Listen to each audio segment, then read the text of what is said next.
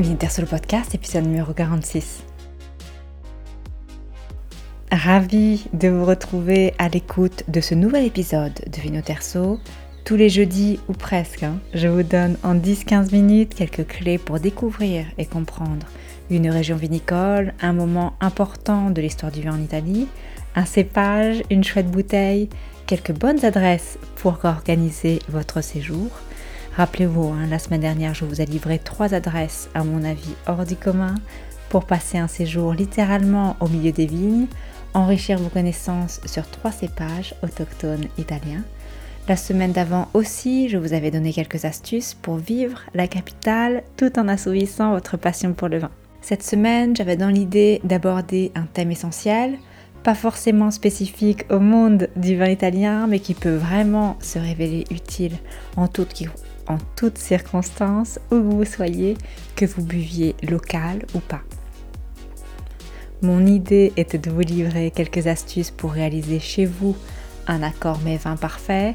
J'avais d'ailleurs pris le soin de noter dans mon carnet de préparation du podcast, je lis Accord parfait, comment le réaliser chez soi, les grandes lignes? Cela me paraissait vraiment pertinent. Hein Surtout depuis que j'ai commencé une chouette collaboration avec l'équipe de Weekend à Rome, je me suis un petit peu penchée sur la question comment expliquer de façon claire et concise ce qu'est un accord vin, ce que l'on recherche dans un accord, la mise en valeur des caractéristiques d'un vin en fonction de celles d'un mets. Euh, mais en fait, en commençant la préparation, je me suis vite rendu compte que je n'avais tout simplement jamais vraiment pris le temps d'expliquer sur le podcast ce que l'on recherche comme sensation dans un vin pour pouvoir l'accorder ad hoc chez soi. Euh, avec Vino Terzo, j'ai toujours privilégié la partie culturelle plus que technique, tout simplement parce que je pars du principe que si vous êtes déjà un brin calé sur la dégustation, quelques mots-clés vous suffisent pour vous faire une idée assez précise du vin que je vous présente. Et au contraire, si vous êtes dégustateur dilettante, vous avez simplement envie de constater que le vin vous plaît sans forcément avoir besoin de comprendre techniquement pourquoi il vous plaît. Alors, comme c'est quand même le 46e épisode, yep, 46, voici pour vous aujourd'hui l'ABC de la dégustation technique qui nous servira la semaine prochaine pour comprendre l'ABC de l'accord parfait. Vous êtes prêts? Rassurez-vous, hein, je ne vais pas rentrer dans les détails super techniques, on est là avant tout pour passer un bon moment, ou du moins je l'espère. Hein. En tout cas, si vous êtes arrivé à l'épisode 46, c'est quand même que vous avez passé un bon moment à l'écoute des 45 épisodes précédents, autrement, vous ne seriez pas là. C'est aussi simple que ça. Euh, bref, aujourd'hui, comment déguster un vin quel qu'il soit, c'est parti. Juste quelques mots pour la préparation. La dégustation technique n'est pas seulement un exercice de style. Hein. Analyser le liquide dans le verre donne tout un tas d'informations pour vous permettre d'apprécier l'état du vin en général, son nature, son âge, l'idonéité de sa conservation, les défauts s'il en a, s'il peut être bu ou pas. Euh, si vous connaissez déjà sa zone de production et son éventuelle appellation, vous allez pouvoir aussi à ce stade comprendre si le vin est représentatif de sa zone de provenance, de son appellation, euh, le situer aussi peut-être par rapport aux vins que vous connaissez déjà et qui proviennent de la même région. Je m'arrête là, hein, mais je pourrais continuer. L'analyse donne aussi des indications sur l'année, sur les cépages, sur les techniques de production, sur les choix effectués au vignoble. Il peut y avoir des variations dues au choix stylistique du producteur par exemple. Hein. Euh, par rapport aux vins qui proviennent d'un même terroir. Un exemple tout bête, tous les prosecco ne se ressemblent pas, même si tous les prosecco ont nécessairement des traits communs que l'on retrouvera dans le verre. Et on peut aussi s'amuser à chercher les ressemblances et les différences entre deux prosecco par exemple. Alors je suis à côté de ma fenêtre ouverte, vous entendez peut-être mon quartier qui est en train de vivre allègrement son samedi après-midi. Euh, revenons à la dégustation. Il n'y a rien de mystérieux hein, dans la dégustation technique, il ne s'agit que de data que l'on récolte à l'aide de nos sens, que l'on analyse ensuite en fonction de nos connaissances, qu'elles soient approfondies ou pas, techniques ou pas. Je vous vois venir, hein. vous allez me dire, ouais, ouais, mais moi, je n'y connais absolument rien. Euh, je ne sens jamais rien dans le verre, je suis juste en mesure de dire si j'aime ou j'aime pas. Euh, alors, il n'y a bien évidemment aucun problème à ça. Je voudrais juste vous faire remarquer que déjà, le fait d'avoir su mettre le point sur les aspects du vin qui vous plaisent montre que consciemment, inconsciemment, vous avez relevé, analysé, stocké des données sur ce type de vin, ce qui est déjà un premier pas dans l'analyse technique du vin. Plongeons directement dans le verre. Pour ça, on va faire un petit exercice ensemble. Vous n'avez bien évidemment pas besoin de le faire tout de suite maintenant. Hein. Vous pouvez le faire quand vous voulez. Ce que je vous demanderai, c'est juste d'être au calme, euh, chez vous peut-être, dans un contexte suffisamment lumineux, avec une lampe par exemple à côté, ou une fenêtre.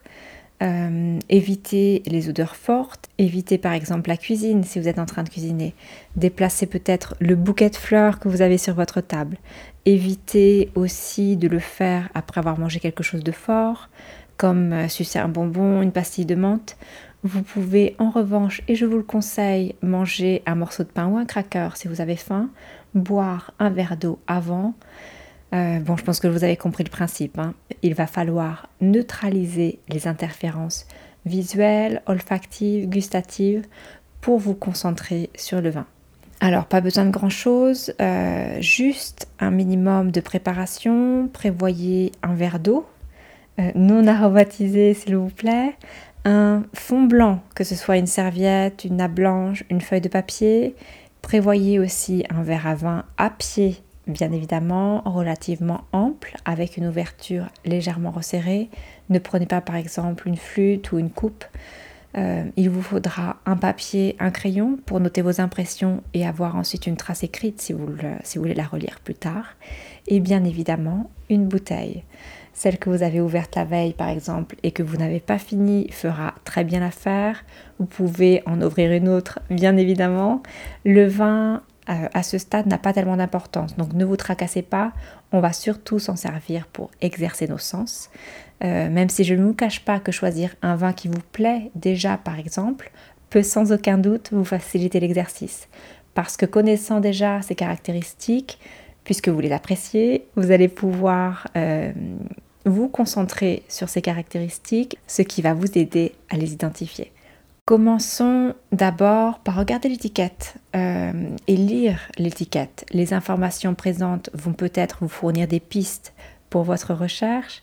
Tout ce qui est présent peut potentiellement être intéressant et vous donner des indices précieux sur ce que vous allez trouver dans le verre. Euh, vous aurez des indications sur l'alcool, mais je vous rassure tout de suite, hein, si l'étiquette ne vous dit rien, pas de panique, ce n'est absolument pas crucial. Maintenant, procédez, versez une petite quantité de vin dans le verre. Pas trop, hein. vous allez comprendre pourquoi. Aujourd'hui, nous allons plus tard avoir besoin de faire tourner le vin dans le verre. Oh yes, aujourd'hui, on fait tourner le vin. Ok, vous avez votre verre, vous avez le vin dans le verre. Maintenant, vous faites quoi? Vous prenez le verre par la tige et vous commencez à regarder le liquide, sa couleur, les reflets en portant par exemple le verre sous une source de lumière et en le contreposant à une surface blanche. Je ne vais pas vous faire la liste ici de toutes les nuances, vous pouvez déjà vous faire une différence bien évidemment entre les couleurs du blanc, celle qui va du liquide presque incolore euh, en passant par un jaune verdâtre, un jaune paille, un jaune doré, pour les rosés, vous avez toutes les nuances de rose.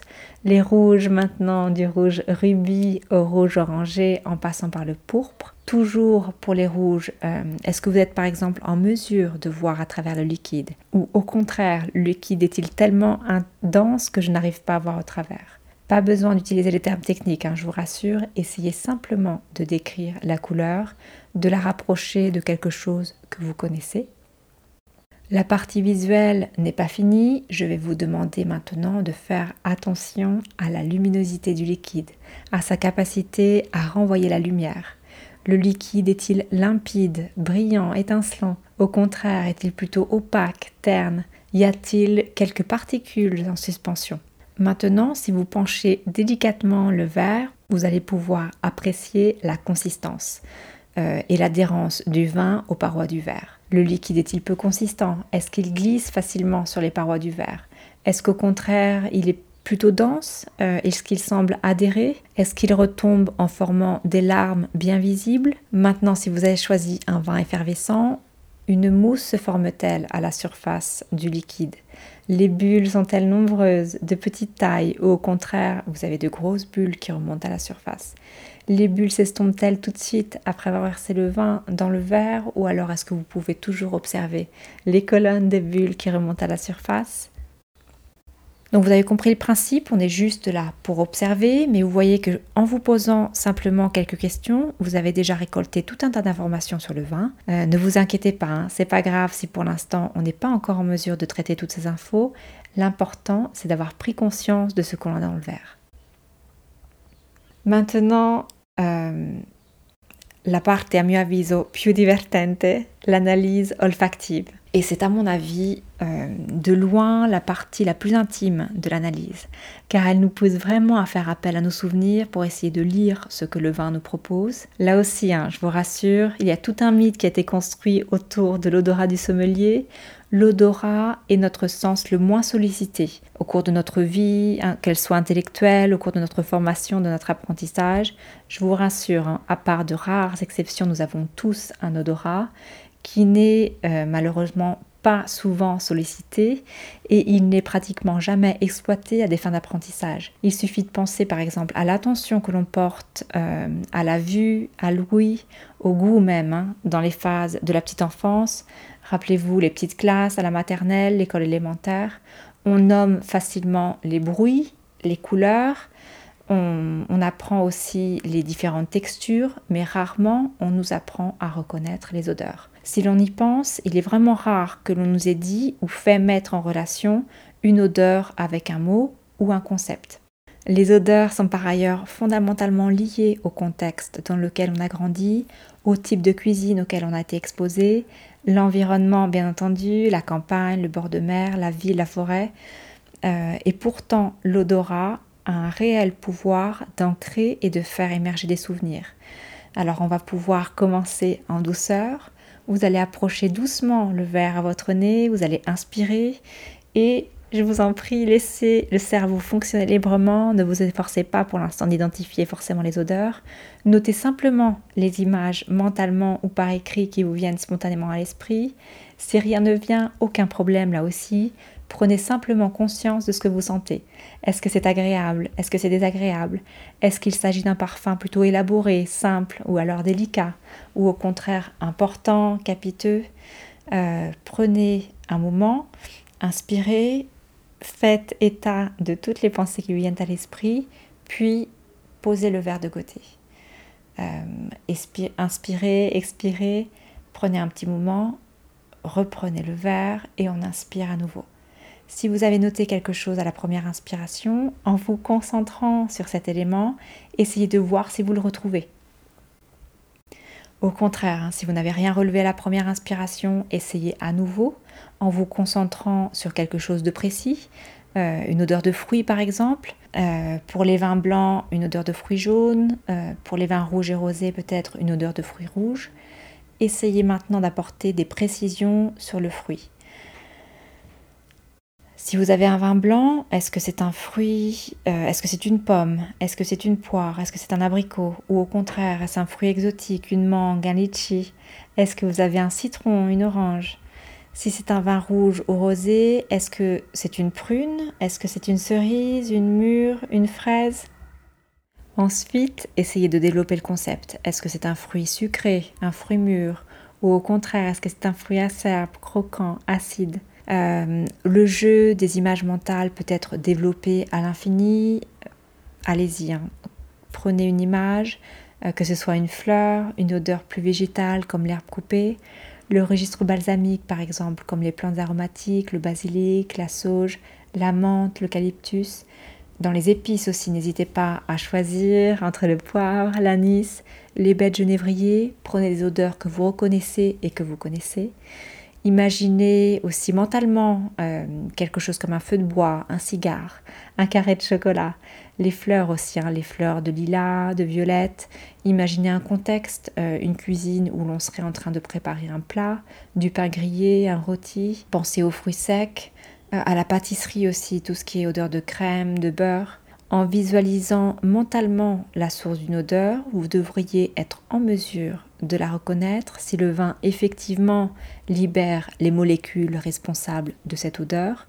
Juste pour vous donner des pistes à suivre, je vous laisse sur le site l'exercice bien évidemment, mais surtout une liste assez complète hein, des éléments que vous pourriez retrouver dans le vin et dans le type de vin.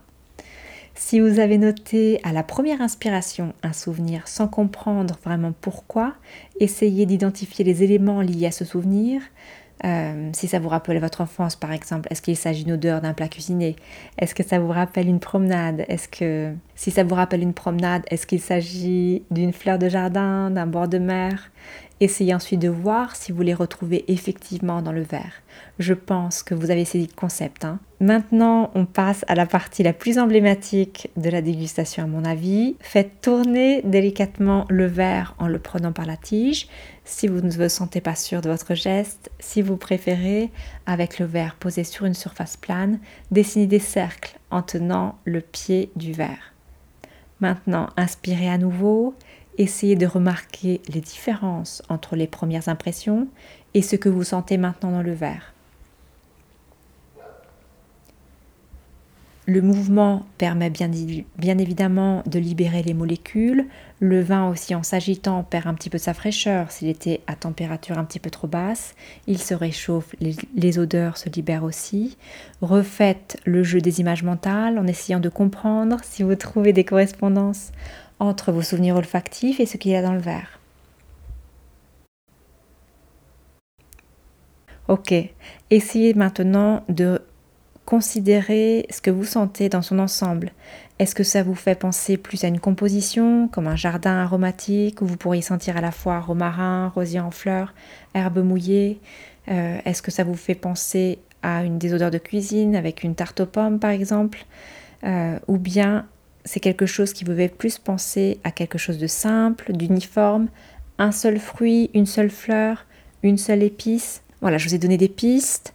À ce stade, vous devriez avoir au moins dans les grandes lignes un profil olfactif du vin que vous avez dans votre verre. Vous devriez avoir décidé aussi hein, si vous avez envie de le boire ou pas. Euh, avant de continuer, je voudrais que vous essayiez d'imaginer les sensations que pourrait vous donner le vin en bouche. Est-ce que vous attendez quelque chose à quelque chose de sapide? Est-ce que les odeurs vous ont fait penser à quelque chose de frais et vous attendez à retrouver cette fraîcheur en bouche?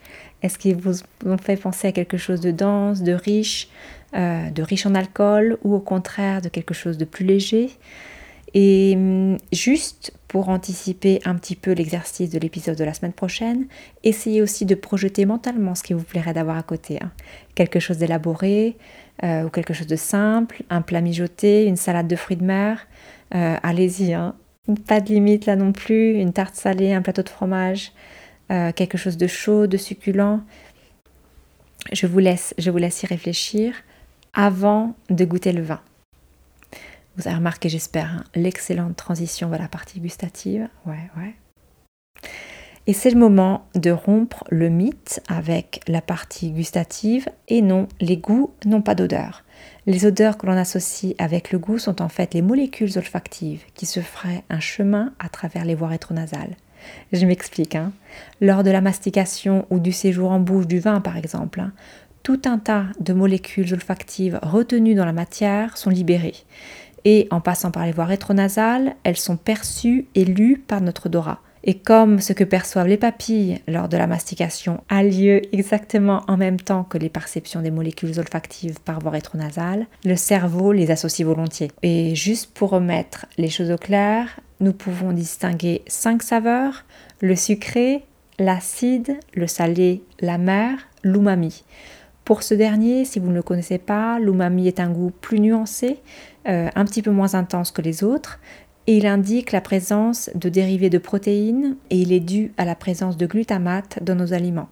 C'est une saveur liée à l'appétence. Typiquement, vous la retrouvez dans les sauces soja, dans le parmesan, euh, les fromages, la charcuterie, la tomate, les champignons, les anchois. Euh, la liste est longue. Donc maintenant, avec la partie gustative, ce qu'on va essayer de faire, c'est bien évidemment identifier les saveurs dans le vin. Pour ce verre, je vous invite à prendre d'abord une gorgée d'eau et bien évidemment une petite gorgée de vin. Allez-y, gardez le vin quelques secondes en bouche en prenant le soin de le faire adhérer aux parois, sur le palais, sur les gencives, sur votre langue, puis vous avalez.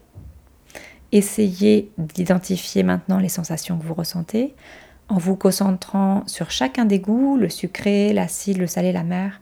La salivation s'est-elle activée lorsque vous aviez le vin en bouche Avez-vous envie de boire une gorgée d'eau? Est-ce que vous ressentez un assèchement, une sorte de massage au niveau des gencives qui serait dû à l'astringence des tanins si vous avez choisi un vin rouge? Le liquide est-il palpable en bouche? Au contraire, est-ce qu'il vous semble fluide comme une gorgée d'eau? Est-ce que vous ressentez maintenant, après la dégustation, une chaleur plus ou moins intense au niveau de la gorge, du sternum? Est-ce que la gorgée est suivie d'une sensation d'amertume après la déglutition?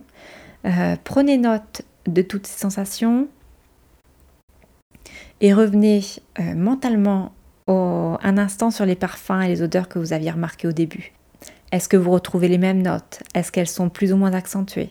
Au contraire, hein, est-ce que vous avez l'impression d'avoir complètement changé d'horizon et qu'il y a un décalage entre ce que vous aviez ressenti dans le verre et ce que vous avez ressenti en bouche? Ça va, je vous ai pas perdu? Une autre gorgée pour essayer de mettre un nom sur les sensations de salivation, de fraîcheur, de chaleur, d'astringence que vous avez ressenties à la première gorgée, toujours en essayant de revenir sur le profil olfactif que vous aviez identifié au début. La dégustation technique n'est pas encore tout à fait finie. Euh, je vais vous demander de repasser mentalement les sensations, les odeurs. Sont-elles encore fortement présentes après la, déglutition? Est-ce que vous pouvez percevoir le vin, sa matière, ses odeurs, même quelques secondes ou plus hein, après la déglutition? Est-ce que l'ensemble vous paraît cohérent? Est-ce qu'il y a une partie qui vous semble plus prononcée qu'une autre? Par exemple, la fraîcheur ou la salinité. Euh, Est-ce que vous avez l'impression d'une fausse note, par exemple? Est-ce que la finale vous semble euh, amère? Avez-vous ressenti une astringence trop prononcée? Un trop fort décalage entre ce que vous avez ressenti à l'olfactive et ce que vous a offert le vin en bouche? Est-ce que vous seriez prêt à prendre volontiers une autre gorgée? Ou au contraire, hein, est-ce que vous voulez passer tout de suite à une gorgée d'eau? Maintenant, pour conclure, essayez d'imaginer ce vin au cours d'un repas. Est-ce que vous le verriez plus avec un mets succulent, important, avec un mets délicat, avec un mets frais? Ok, je vous, je vous remercie, je vous remercie de m'avoir suivi jusqu'au bout. L'exercice d'aujourd'hui touche à sa fin. Euh, n'hésitez pas à y revenir autant de fois que vous le souhaitez, avec les notes aussi que vous avez prises aujourd'hui, avec le même vin si vous en avez la possibilité, en essayant de recréer les mêmes conditions afin d'éliminer les éléments perturbateurs. La semaine prochaine, ne vous inquiétez pas, nous y reviendrons en traçant de façon plus précise hein, le profil organoleptique du vin à travers ses caractéristiques pour évaluer sa qualité et découvrir ensemble comment les accorder et les compléter à table. Je vous l'accorde, l'épisode d'aujourd'hui était un peu particulier. Si vous avez des questions sur l'exercice, sur le vin que vous avez dégusté, hein, pourquoi pas, n'hésitez pas, vous pouvez me les envoyer sur Instagram via le site de Vinoterso, je vous rappelle c'est vinoterso.com. Je vous répondrai avec grand plaisir et préparez-vous, hein. la semaine prochaine on répète l'expérience et on approfondit. Excellente semaine à tous, excellente dégustation.